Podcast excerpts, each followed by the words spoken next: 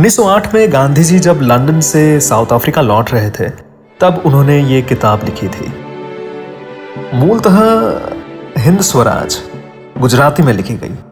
आ, फिर उसे अलग अलग भाषाओं में उसका अनुवाद हुआ। और इस किताब में सिर्फ़ दो पात्र हैं। एक पाठक यानी कि रीडर और दूसरे अखबार के संपादक यानी एडिटर। पाठक के किरदार में है रोहित और संपादक के किरदार में शोमिल इस किताब की सबसे खास बात यह है कि इस किताब में कही गई बातें आज भी उतनी ही रेलेवेंट है, जितनी कि उस टाइम पे थी। तो शुरू करते हिंद स्वराज का पहला चैप्टर कांग्रेस और उसके करता धरता। अगर आपको पसंद आए तो प्लीज़ इसे लाइक कीजिएगा शेयर कीजिएगा। कमेंट सेक्शन में आप कमेंट भी कर सकते हैं कि आपको कैसा लगा। और चैनल को सब्सक्राइब भी कर लीजिएगा। आजकल हिंदुस्तान में स्वराज्य की हवा चल रही है। सब हिंदुस्तानी आज़ाद होने के लिए तरस रहे हैं। दक्षिण अफ्रीका में भी वही जोश दिखाई दे रहा है। हिंदुस्तानियों में अपने हक पाने की बड़ी हिम्मत आई हुई मालूम होती है। इस बारे में क्या आप अपने ख्याल बताएँगे? आपने सवाल ठीक पूछा है, लेकिन इसका जवाब देना आसान बात नहीं है। अखबार का एक काम तो है, लोगों की भावनाएँ जानना और उन्हें ज़ाहिर करना। दूसरा काम है लोगों में अमुक ज़रूरी भावनाएँ पैदा करना। और तीसरा काम है, लोगों में दोष हो तो चाहे जितनी मुसीबतें आने पर भी बेधड़क होकर उन्हें दिखाना। आपके सवाल का जवाब देने में ये तीनों काम साथ साथ आ जाते हैं। लोगों की भावनाएँ कुछ हद तक बतानी होंगी। न हो तो वैसी भावनाएँ उनमें पैदा करने की कोशिश करनी होगी, और उनके दोषों की निंदा भी करनी होगी। फिर भी आपने सवाल किया है इसीलिए इसका जवाब देना मेरा फ़र्ज़ मालूम होता है। क्या स्वराज्य की भावना हिंद में पैदा हुई आप देखते हैं? वह तो जब से नेशनल कांग्रेस कायम हुई है तब से देखने में आई है। नेशनल शब्द का अर्थ ही वह विचार ज़ाहिर करता है। ये तो आपने ठीक नहीं कहा। नौजवान हिंदुस्तानी आज कांग्रेस की परवाह ही नहीं करते। वे तो उसे अंग्रेज़ों का राज्य निभाने का साधन मानते हैं। नौजवानों का ऐसा ख्याल ठीक नहीं है। हिंद के दादा दादा भाई नवरोजी ने ज़मीन तैयार नहीं की होती तो नौजवान आज जो बातें कर रहे हैं, वह भी नहीं कर पाते। मिस्टर यूम ने जो लेख लिखे, जो फटकारे हमें सुनाई, जिस जोश से हमें जगाया, उसे कैसे बुलाया जाए?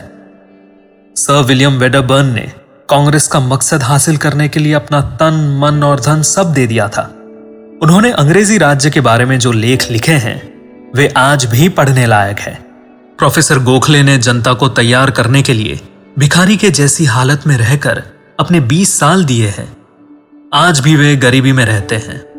मरहूम जस्टिस बदरुद्दीन ने भी कांग्रेस के ज़रिए स्वराज का बीज बोया था। यो बंगाल, मद्रास, पंजाब वगैरह में कांग्रेस का और हिंद का भला चाहने वाले कई हिंदुस्तानी और अंग्रेज़ लोग हो गए हैं। यह याद रखना चाहिए। ठहरिए ठहरिए। आप तो बहुत आगे बढ़ गए। मेरा सवाल कुछ है और आप जवाब कुछ और दे रहे मैं स्वराज्य की बात करता हूँ और आप पर राज्य की बात करते हैं। मुझे अंग्रेज़ों का नाम तक नहीं चाहिए और आप तो अंग्रेज़ों का नाम देने लगे।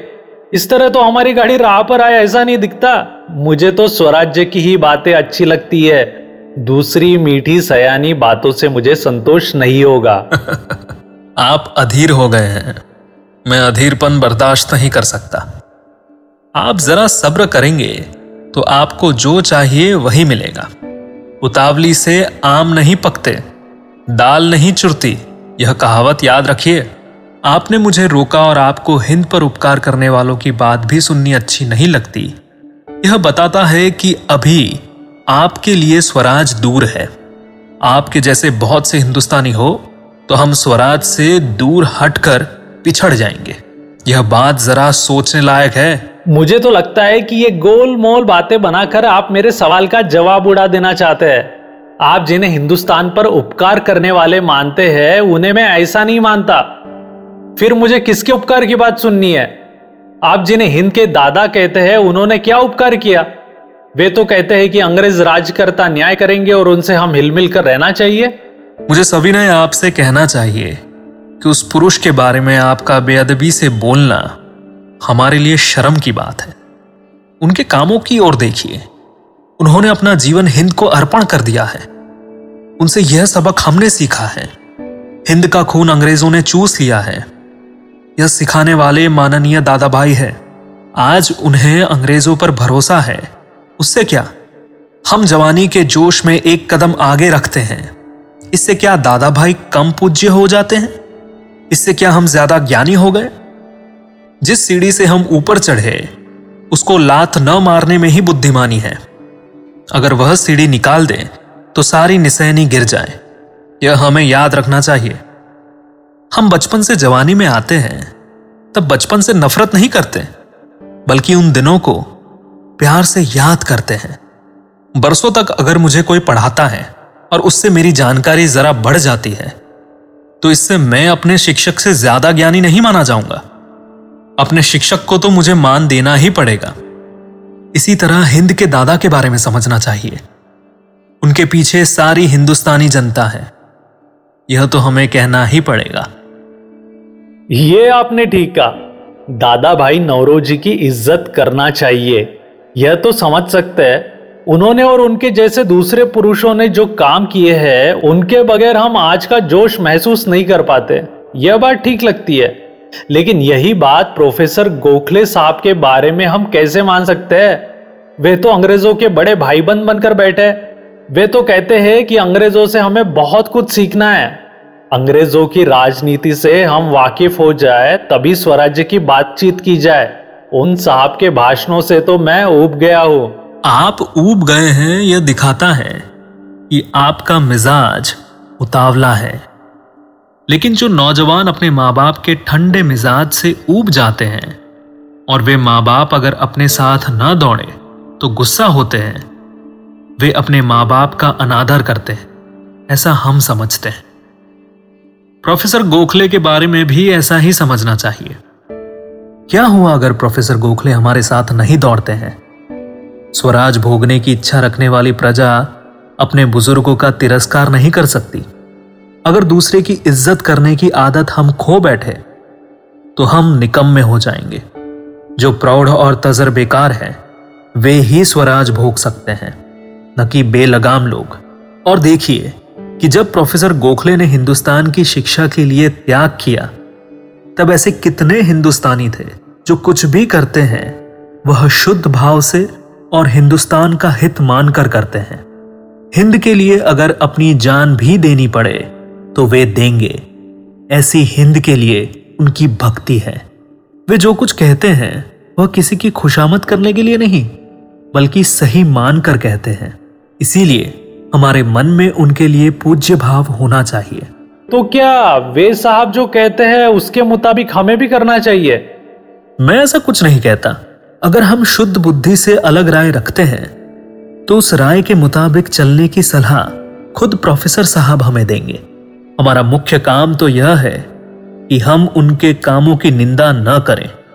हमसे वे महान हैं, ऐसा माने और यकीन रखें कि उनके मुकाबले में हमने हिंद के लिए कुछ भी नहीं किया है। उनके बारे में कुछ अखबार जो अशिष्टतापूर्वक लिखते हैं, उसकी हमें निंदा नहीं करनी चाहिए। और प्रोफेसर गोखले जैसों को हमें स्वराज के स्तंभ मानना चाहिए। उनके ख्याल गलत और हमारे ही सही है, या हमारे ख्यालों के मुताबिक न बरतने वाले देश के दुश्मन है, ऐसा मान लेना बुरी भावना है। आप जो कुछ कहते हैं, वह अब मेरी समझ में कुछ आता है। फिर भी मुझे उसके बारे में सोचना होगा। पर mister Hume, sir William Wedderburn वगैरह के बारे में आपने जो कहा, उसमें तो हद हो गई। जो नियम हिंदुस्तानियों के बारे में है, वही अंग्रेज़ों के बारे में समझना चाहिए। सारे के सारे अंग्रेज़ बुरे हैं, ऐसा तो मैं नहीं मानूँगा। बहुत से अंग्रेज़ चाहते हैं कि हिंदुस्तान को स्वराज मिले। उस प्रजा में स्वार्थ ज़्यादा है, यह ठीक है, लेकिन उससे हर एक अंग्रेज़ बुरा है, ऐसा साबित नहीं होता। जो हक न्याय चाहते हैं, उन्हें सबके साथ न्याय करना होगा। सर विलियम हिंदुस्तान का बुरा चाहने वाले नहीं है। इतना हमारे लिए काफ़ी है।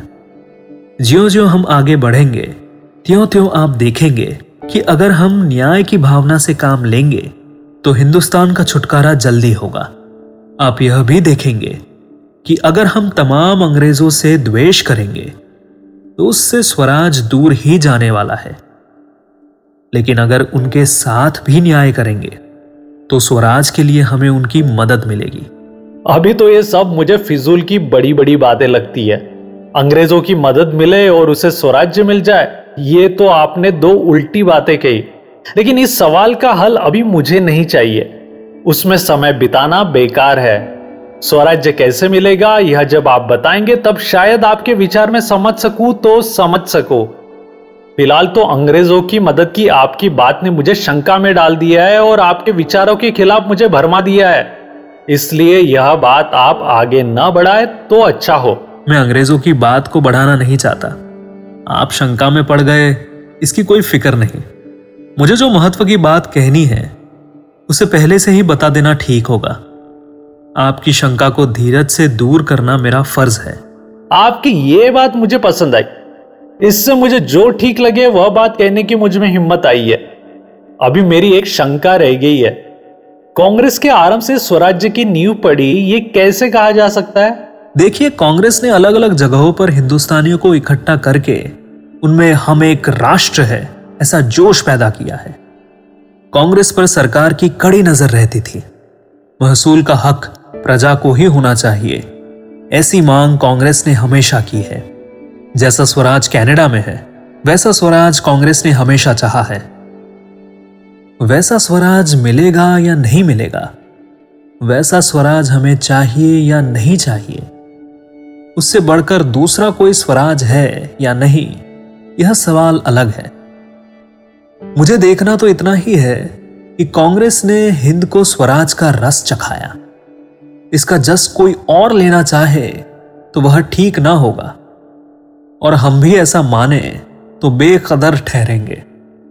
इतना ही नहीं, बल्कि जो मकसद हम हासिल करना चाहते हैं, उसमें मुसीबतें पैदा होंगी।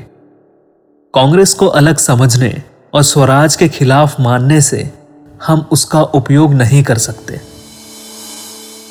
आप सुन रहे थे हिंद स्वराज का पहला अध्याय, कांग्रेस और उसके करता धरता। अगले हफ़्ते हम फिर आएँगे दूसरे अध्याय के साथ। तब तक के लिए सुनते रहे कहानी स्वाद अनुसार कहानी स्वाद अनुसार कहानी स्वाद अनुसार कहानी स्वाद अनुसार